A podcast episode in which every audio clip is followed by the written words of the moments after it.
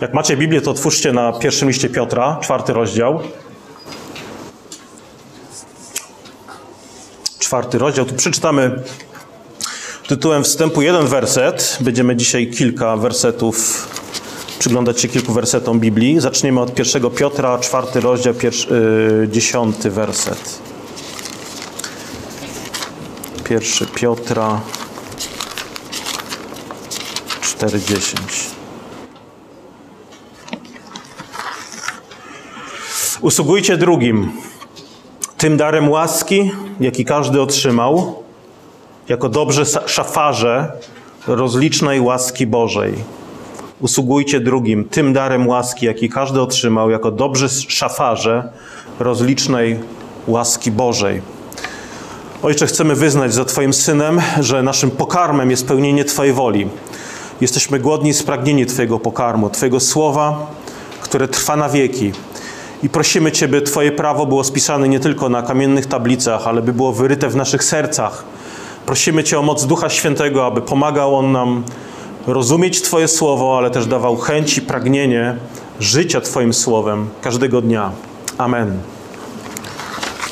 Pięćdziesiątnica to wyjątkowe wydarzenie. Pięćdziesiątnica to wydarzenie niepowtarzalne. Kiedy czytaliśmy dzisiaj fragment z dzieł apostolskich z drugiego rozdziału, to ten urywek to nie jest opis jakiegoś jednego z wielu doświadczeń niektórych chrześcijan. Raczej jest to inauguracja pewnej nowej rzeczywistości w historii.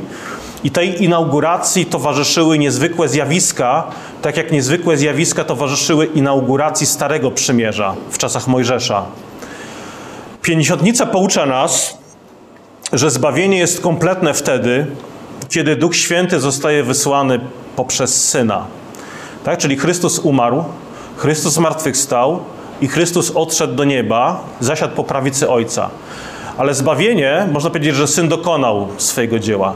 Tylko, że to zbawienie, które Syn zdobył dla nas na krzyżu, byłoby dla nas nieosiągalne, gdyby nie Duch Święty, który wprowadza błogosławieństwa krzyża w życie wierzących.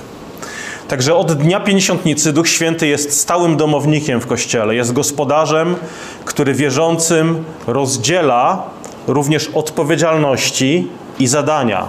Tak?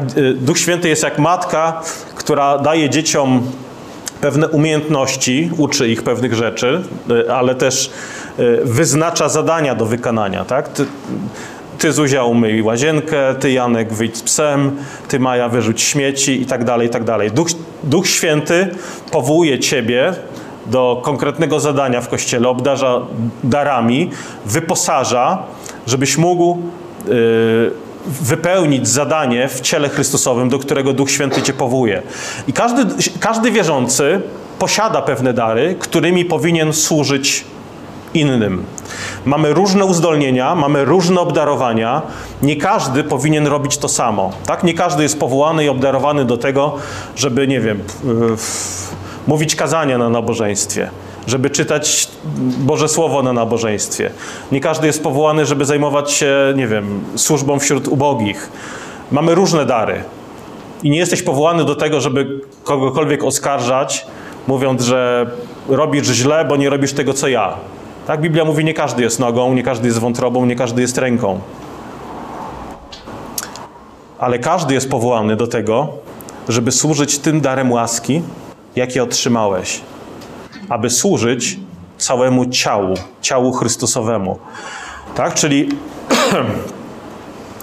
e, Noga jest powołana do tego, żeby całe ciało dobrze funkcjonowało. Ręka jest powołana do tego, żeby całe ciało dobrze funkcjonowało. Ale pamiętaj, nie każdy w ciele jest nogą, nie każdy w ciele jest ręką. Noga w ciele nie jest po to, żeby oskarżać ucho,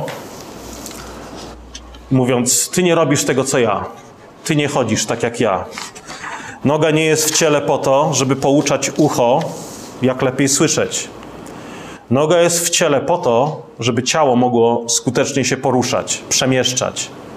I tą umiejętnością powinna służyć całemu ciału. Biblia mówi, że jako wspólnota jesteśmy świątynią, a z osobna jesteśmy kamieniami. Zobaczcie, że nie każdy kamień jest w tym samym miejscu, nie każdy kamień wypełnia to samo miejsce w murze. Mamy różne zadania, różne odpowiedzialności, ale mamy ten sam cel. A celem jest wznoszenie świątyni ku Bożej chwale. Piotr w tym urywku, który czytaliśmy na początku, mówi: Usługujcie tym darem łaski, jaki każdy otrzymał. Usługuj tym darem łaski, jaki otrzymałeś. Usługuj tym darem łaski, jaki otrzymałeś, a nie tym, którym byś sobie życzył. I zobaczcie, nacisk jest położony tutaj w tym urywku na służenie innym, a nie na to, żeby inni służyli Tobie. Otrzymałeś dary Ducha Świętego, otrzymałeś Ducha Świętego po to, żeby służyć innym, żeby budować całe ciało, a nie po to, żeby oczekiwać, że to inni będą służyć w, w, względem Ciebie. Otrzymałeś Ducha Świętego i teraz pytanie jest, ale dobra, czasami słyszałem takie pytanie, no dobra, ale a ja też mam Ducha Świętego? Ja, skąd, skąd mam wiedzieć, że Duch Święty mieszka we mnie? Odpowiedź jest taka. E, po obecności owoców. Po obecności owoców pozna, poznasz drzewo. Jakie to są owoce? No na przykład miłość, radość, pokój, cierpliwość, uprzejmość, dobroć, wierność, łagodność, wstrzemięźliwość. Poznasz drzewo po owocach, tak jak Forrest Gump powiedział. Poznasz głupiego po mowie jego, on tak powiedział? drzewo poznajesz po owocach.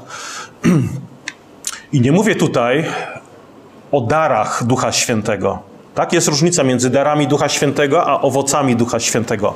Dary Ducha Świętego to są pewne umiejętności, zdolności, do których Duch Święty wyposaża. W Starym Testamencie Duch Święty stępuje na ludzi, i udziela ich pewnych niezwykłych umiejętności. I niekoniecznie jest to działanie regenerujące, niekoniecznie to działanie wiąże się z przemianą serca. To jest zadanie na przykład do panowania, to jest zadanie do budowy, do architektury, do gry na jakimś instrumencie, do sztuki wojennej itd. Tak Także obecność nawet nadprzyrodzonych darów Ducha Świętego jeszcze nie jest dowodem tego, że dana osoba, która ma te zdolności, zdolności, można powiedzieć, z góry, od Ducha Świętego, że ta osoba jest narodzona na nowo. Ale niezawodnym dowodem obecności w Twoim życiu, obecności Ducha, jest Twoje przemienione życie. Śmieć dla grzechu, pragnienie prowadzenia świętego życia, właśnie obecność tych wymienionych owoców z listu do Galacjan, które świadczą o tym, że jesteś Bożym dzieckiem. Czyli owoce Ducha Świętego, to jest znak obecności Ducha w tobie, ale jest też jeszcze, jeszcze jedno kryterium. Jezus powiedział, że kiedy Duch Święty zostanie posłany, posłany, to przekona świat o grzechu, sprawiedliwości i o sądzie. Jana 16:8. Kiedy Duch Święty działa, to przekonuje o grzechu, sprawiedliwości i sądzie. Duch Święty przekonuje człowieka o jego własnym grzechu. Czyli kolejnym takim niezachwianym dowodem obecności ducha w Twoim życiu jest to, że powinien cię trapić twój własny grzech. Nie cudzy grzech. Nie grzech tych tam z parady równości czy, czy, czy polityków. Twój grzech. Tak wielu ludzi dzisiaj martwią cudze grzechy. Ojej, jaki jestem oburzony na Twój grzech, na grzech tej grupy. Ale zadaniem Ducha Świętego jest przekonać Ciebie nie o cudzym, ale o Twoim grzechu. Duch przekonuje o grzechu, sprawiedliwości i o sądzie, który czeka każdego, kto postanowił żyć w grzechu i ukrywać go przed Bogiem. I teraz chciałbym powiedzieć o pięciu takich bardzo podstawowych prawdach Pisma Świętego o tym, co czyni Duch Święty w Twoim życiu. Jeżeli masz owoce Ducha Świętego, jeżeli jesteś zapieczętowany Duchem Świętym, a zapieczętowany Duchem Świętym jest każdy, kto uwierzył Jezusowi, to co czyni Duch Święty w naszym życiu? Jakie jest zadanie Ducha Świętego w naszym życiu? Pierwsza prawda. Duch obdarza nowym życiem. List do Rzymian 6:13. Nie oddawajcie członków swoich grzechowi na oręż nieprawości, ale oddawajcie siebie Bogu jako ożywionych z martwych. Jesteśmy ożywieni z martwych. Efezjan 2:5. Nas, którzy umarliśmy przez upadki, ożywił wraz z Chrystusem. Duch ożywił cię do nowego życia.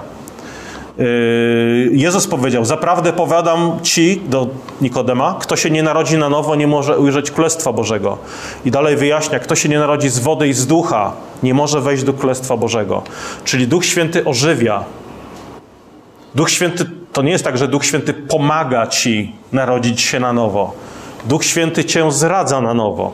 Duch Święty dokonuje tej duchowej operacji na sercu duchowego trupa. Duch Święty wymienia serce kamienne i czyni z kamiennego serca mięsiste.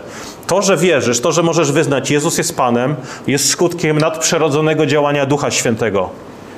I zauważcie, nie rodzimy się, nie przychodzimy na świat wskutek własnej decyzji. To nie jest tak, że kiedykolwiek ktoś z Was powiedział: Postanawiam, że się rodzę. Nie rodzimy się wskutek własnej decyzji.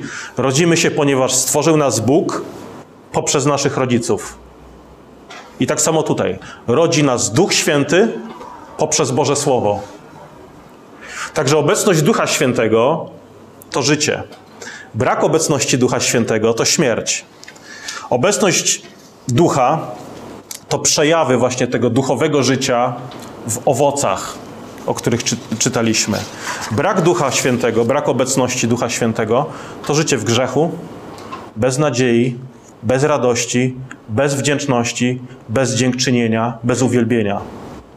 List do Rzymian mówi o tej różnicy między wierzącym a niewierzącym, że niewierzący postanowili nie uwielbić Boga i nie złożyć Mu dziękczynienia. To jest różnica między życiem a śmiercią. Niewiara twierdzi, że nie mam komu dziękować i nie mam kogo uwielbić, może poza sobą.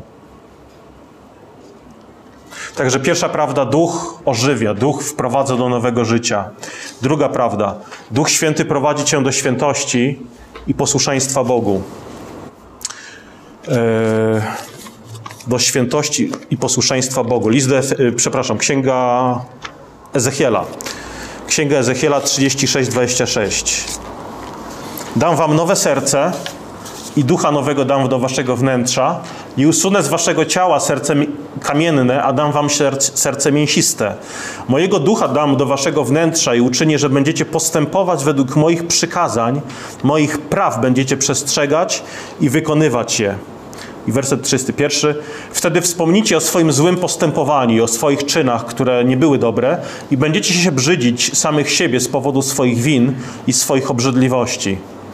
Czyli Duch Święty, otrzymujesz Ducha Świętego, żebyś przestrzegał przykazań, wykonywał Boże prawo. Czyli Duch Święty porządkuje, zobaczcie, kiedy czytamy o pierwszy, pierwszy raz o Duchu Świętym, to Duch Święty porządkuje świat przy, przy stworzeniu i Duch Święty porządkuje też nasze życie. Duch Święty unosi się w Księdze Rodzaju nad, nad bezkształt, be, bezkształtem, pustkowiem, chaosem, ale kiedy Duch Święty działa, to nadaje temu kształt, przemienia rzeczywistość, przemienia niebo, ziemię. Dzieło ducha przemienia ciemność w światłość, brak kształtu w doskonały kształt, pustkowie w stworzenie. I takie było nasze życie, tak? Przed nawróceniem. Było taką, takim bez, taką bezkształtnością, takim chaosem, jak, jak wszechświat przed, no, można powiedzieć, zanim tutaj Duch Święty zaczął porządkować. Duch Święty porządkuje Twoje życie, nadaje jemu kształt. No ale pomyśl, czy tak wygląda Twoje życie? Czy Twoje życie to jest przejaw uporządkowania ducha, czy przejaw jakiegoś chaosu?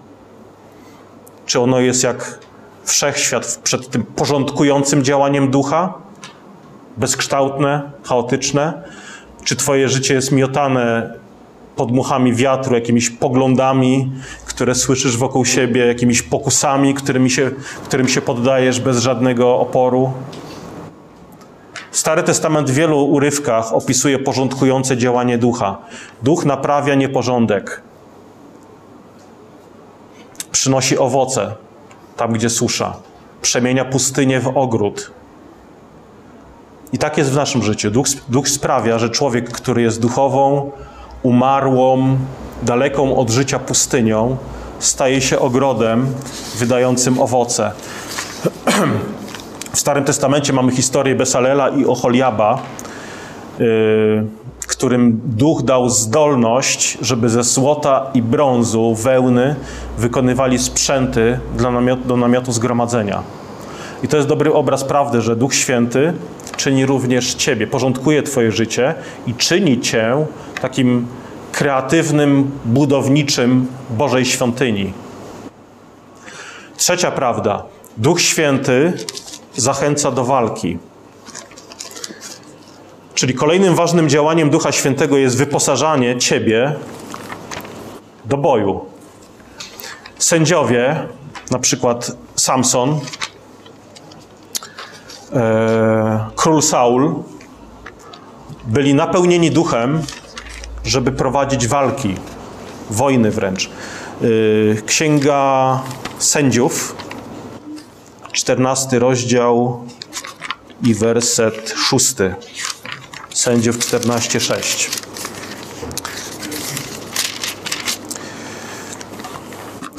Jego zaś, mowa o Samsonie, ogarnął duch pański. To też rozdarł go na dwoje, jak się rozdziera koźle, yy, choć nic nie miał w ręku. Ale ojcu swemu i matce swojej nie powiedział, co zrobił. Potem zstąpił i rozmówił się z tą kobietą i ona wydała mu, yy, i ona wydała mu się najodpowiedniejszą. Yy, to jest walka Samsona z lwem. Czyli Duch Święty zstąpił na Samsona, nadał mu, można powiedzieć, nadludzką siłę, tak iż Samson był w stanie zwyciężyć lwa. Y, podobnie Księga Sędziów 6:34. Lecz Gedeona ogarnął duch pański, tak iż zadał w trąbę i skrzyknieli się wokół niego potomkowie Abiezera. Ogarnął go duch pański i prowadził do, do walki z Midianczykami. 11:29, również Księga Sędziów. Wtedy duch pański zstąpił na Jeftę i oprzedł on Gileadczyków i Manasesytów, oprzedł też Mispę Gileadzką, a i z Mispy Gileadzkiej wyruszył na Amonitów, czyli znów Duch Święty wyposaża do walki. Nie inaczej jest w Nowym Testamencie. Czytamy, że Jezus, na Jezusa zstąpił duch w postaci gołębicy podczas chrztu. I zobaczcie, co się dzieje natychmiast po tym wydarzeniu. Jezus idzie na pustynię, żeby stawić czoło szatanowi. Czyli Duch Święty stąpił na Chrystusa i Chrystus idzie na pustynię, aby stawić czoło szatanowi. Apostołowie otrzymują Ducha Świętego i stają się odważnymi wojownikami, którzy głoszą Ewangelię. Wszyscy chrześcijanie, wszyscy, którzy zaufali Jezusowi, otrzymali Ducha Świętego, żeby wzmacniać Kościół, zwalczać wrogie moce, nadprzyrodzone moce ciemności, zwierzchności w okręgach niebieskich, jak mówili z Efezjan. Czyli Duch Święty jest wojownikiem. Duch przyodział i uzbroił Gedeona, Jeftę, y, Samsona, nauczył ich wojo, wojennego rzemiosła. Duch Święty zstąpił na Chrystusa, aby stawił opór i pokonał diabła. Jezus uzdrawiał mocą ducha, Jezus mocą ducha wypędzał demony, oczyszczał trędowatych, sprzeciwił się mocą ducha królestwu ciemności. Dzięki duchowi Jezus związał mocarza, czyli diabła, i złupił jego dom, czyli wypędził, wypędzał demony. Duch Święty zstąpił na uczniów, którzy byli strwożeni, przestraszeni, i Duch Święty przemienił ich w odważnych, można powiedzieć, ewangelistów, głosicieli. Zobaczcie o tą odwagę Piotra po wstąpieniu Ducha Świętego. Także dzięki Duchowi każdy z nas jest tym Bożym wojownikiem, który został powołany, aby wyruszyć na wojnę z wężem. Czyli to nam też pokazuje, że Biblia nie jest księgą pacyfistyczną.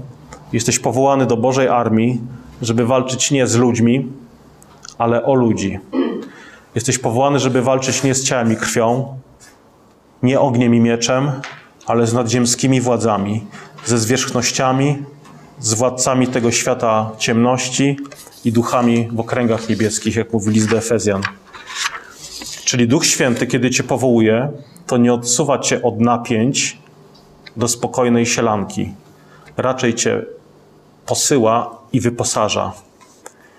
Pamiętacie, mówiliśmy o Dawidzie, że kiedy Duch Święty napełnił Dawida podczas namaszczenia olejkiem przez Samuela, Duch Święty zstąpił na niego I to oznaczało koniec spokojnego życia dla Dawida. To, to był początek jego problemów i tych duchowych bitew. Czwarta rzecz, przedostatnia. Duch Święty jednoczy. Duch Święty jednoczy. Duch Święty jednoczy cię z Chrystusem, ale Duch Święty jednoczy też nas ze sobą nawzajem jako jedno ciało. Rzymian 8:8. Ci zaś, którzy są w ciele, Bogu podobać się nie mogą, ale wy nie jesteście w ciele, lecz w duchu, jeśli tylko Duch Boży mieszka w was. Kto zaś nie ma Ducha Chrystusowego, ten nie jest Jego. Jeżeli ktoś nie ma Ducha Chrystusowego, ten nie jest Jego. Jeżeli jesteś uczniem Chrystusa, jesteś ochrzczonym członkiem Kościoła, to Biblia nie pozostawia cię w niepewności. Duch Święty mieszka w tobie. Efezjan 1:13. W nim i wy, którzy uwierzyliście w słowo prawdy, Ewangelię zbawienia waszego i uwierzyliście w niego, zostaliście zapieczętowani obiecanym Duchem Świętym.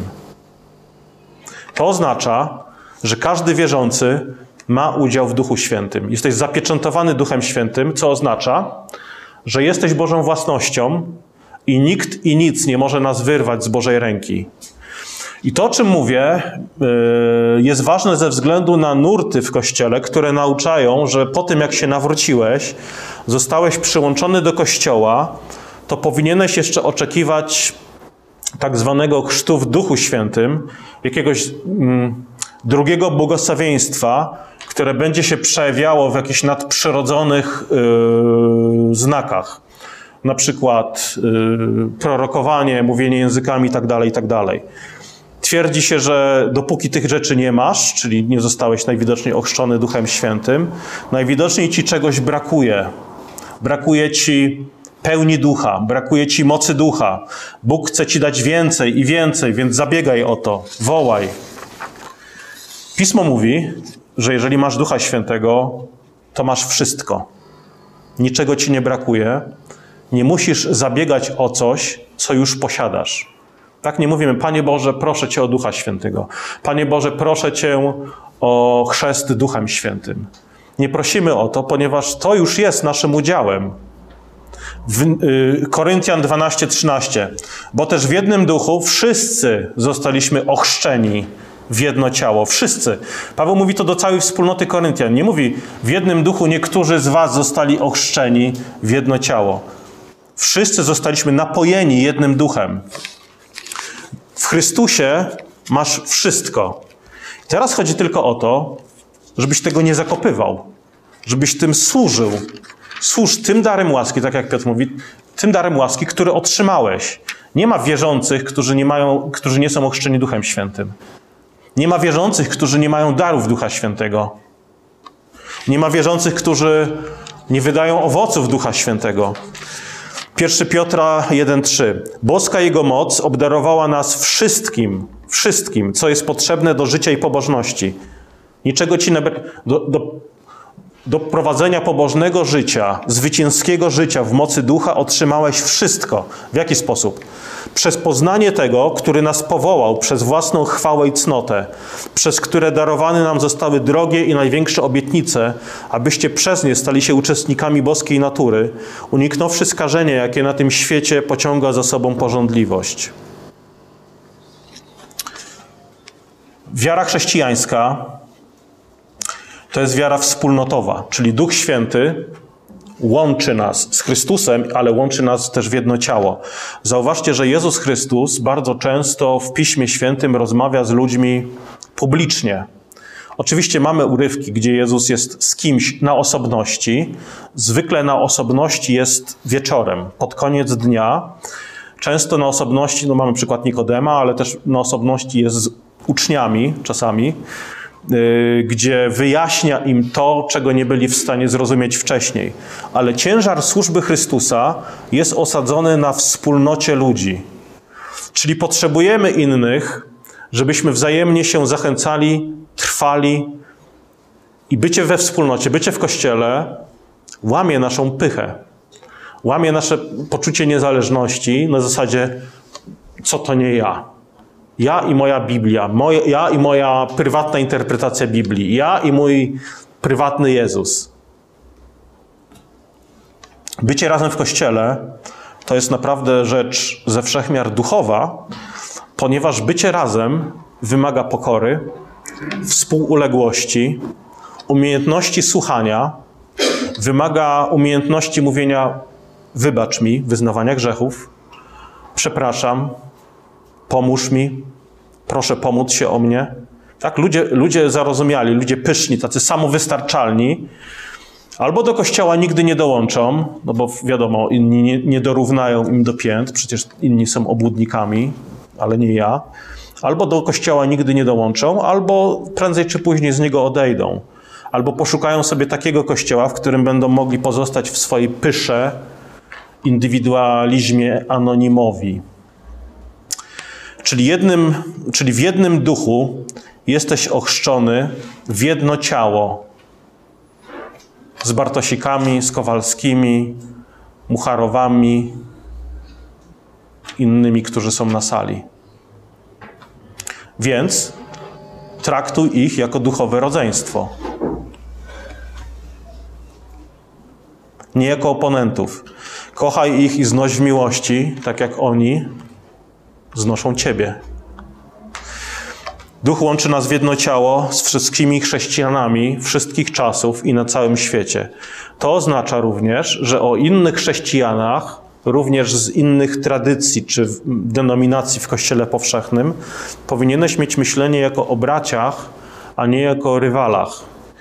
Nie musisz się zgadzać z nimi, a nawet nie powinieneś się zgadzać, jeżeli mówimy o jakichś, nie wiem, nadużyciach czy jakichś błędach biblijnych, ale powinniśmy traktować ich jako rodzeństwo.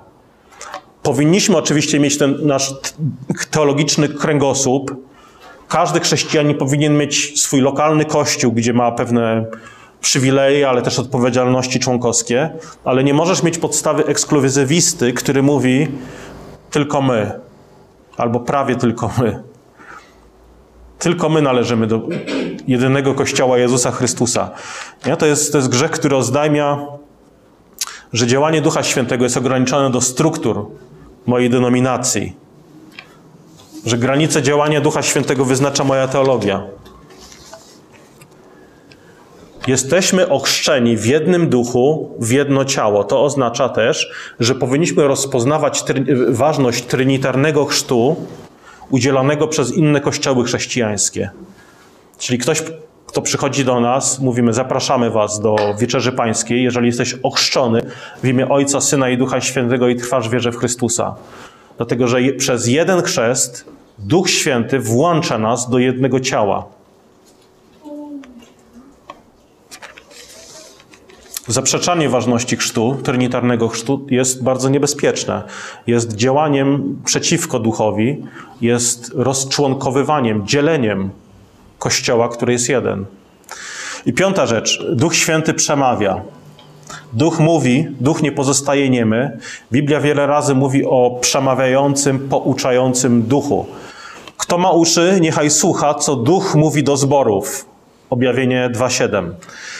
E, Dzieje apostolskie 1:16. Piotr mówi: Mężowie bracia musiały się wypełnić pismo, w którym Duch Święty przepowiedział przez usta Dawida o Judaszu, który stał się przywódcą tych, co pojmali Jezusa. Nie? Zobaczcie, Duch Święty, Duch Święty przepowiedział przez usta Dawida. Czyli kiedy czytasz na przykład psalmy Dawidowe, to traktuj to jako głos Ducha Świętego. Duch przemówił przez Dawida, mówi Piotr. W jaki sposób więc przemawia Duch? Przez słowa Pisma Świętego. Oczywiście Duch Święty przekonuje, oczywiście Duch Święty nas prowadzi, oczywiście Duch Święty działa w sposób opatrznościowy, ale kiedy mówimy o tym natchnionym, bezbłędnym, nieomylnym przemawianiu Ducha Świętego, to mamy Pismo Święte. Mamy Słowo Boże, którym jest Pismo Święte i nie mamy żadnego innego Słowa Bożego poza Biblią. Kiedy mówimy, że Duch żyje i wciąż do nas mówi, że Duch mówi do nas dzisiaj, to nie mamy na myśli tego, że Duch Święty dzisiaj dopowiada coś, czego nie ma w Biblii. Tak? Duch Święty o niczym nie zapomniał. Cały depozyt wiary, natchnione słowo od Boga mamy w Piśmie Świętym. Nie mamy dzisiaj więcej, aniżeli miał Piotr, czy Paweł, czy chrześcijanie w VII czy XIV wieku. Nie mamy Starego Testamentu, Nowego Testamentu i obecnie Najnowszego Testamentu. Biblia ma dwie części. Słowo Boże ma dwie części: Stary i Nowy Testament, nie trzy: Stary, Nowy i Najnowszy.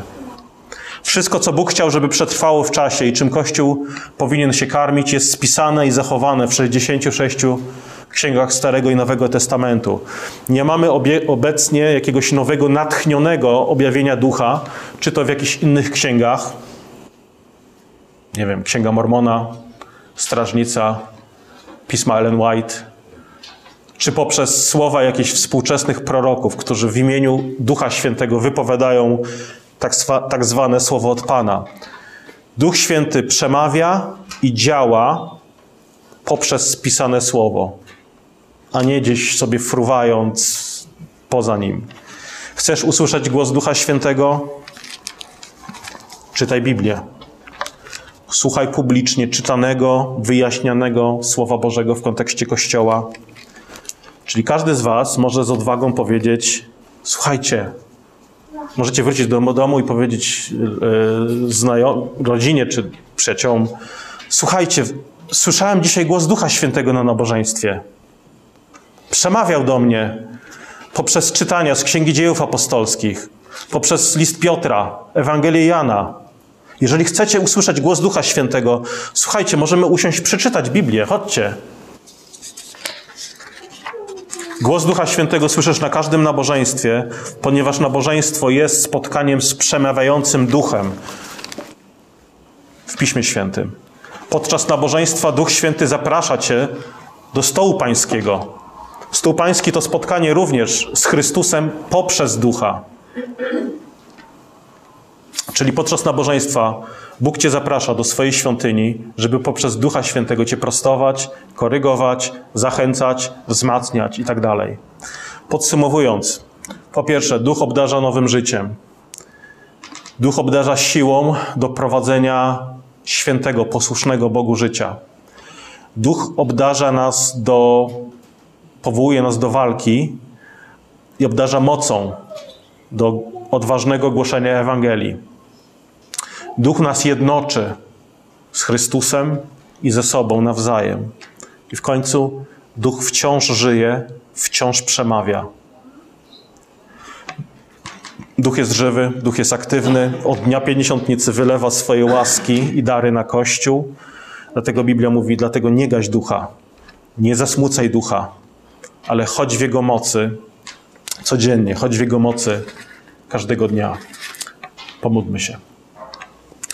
Panie, dziękujemy Tobie za Ducha Świętego, który jest życiem, który y, powołuje y, do nowego życia, który przemienia ciemności w światło, który przemienia pustkowie w piękny ogród, który przemienia chaos w porządek.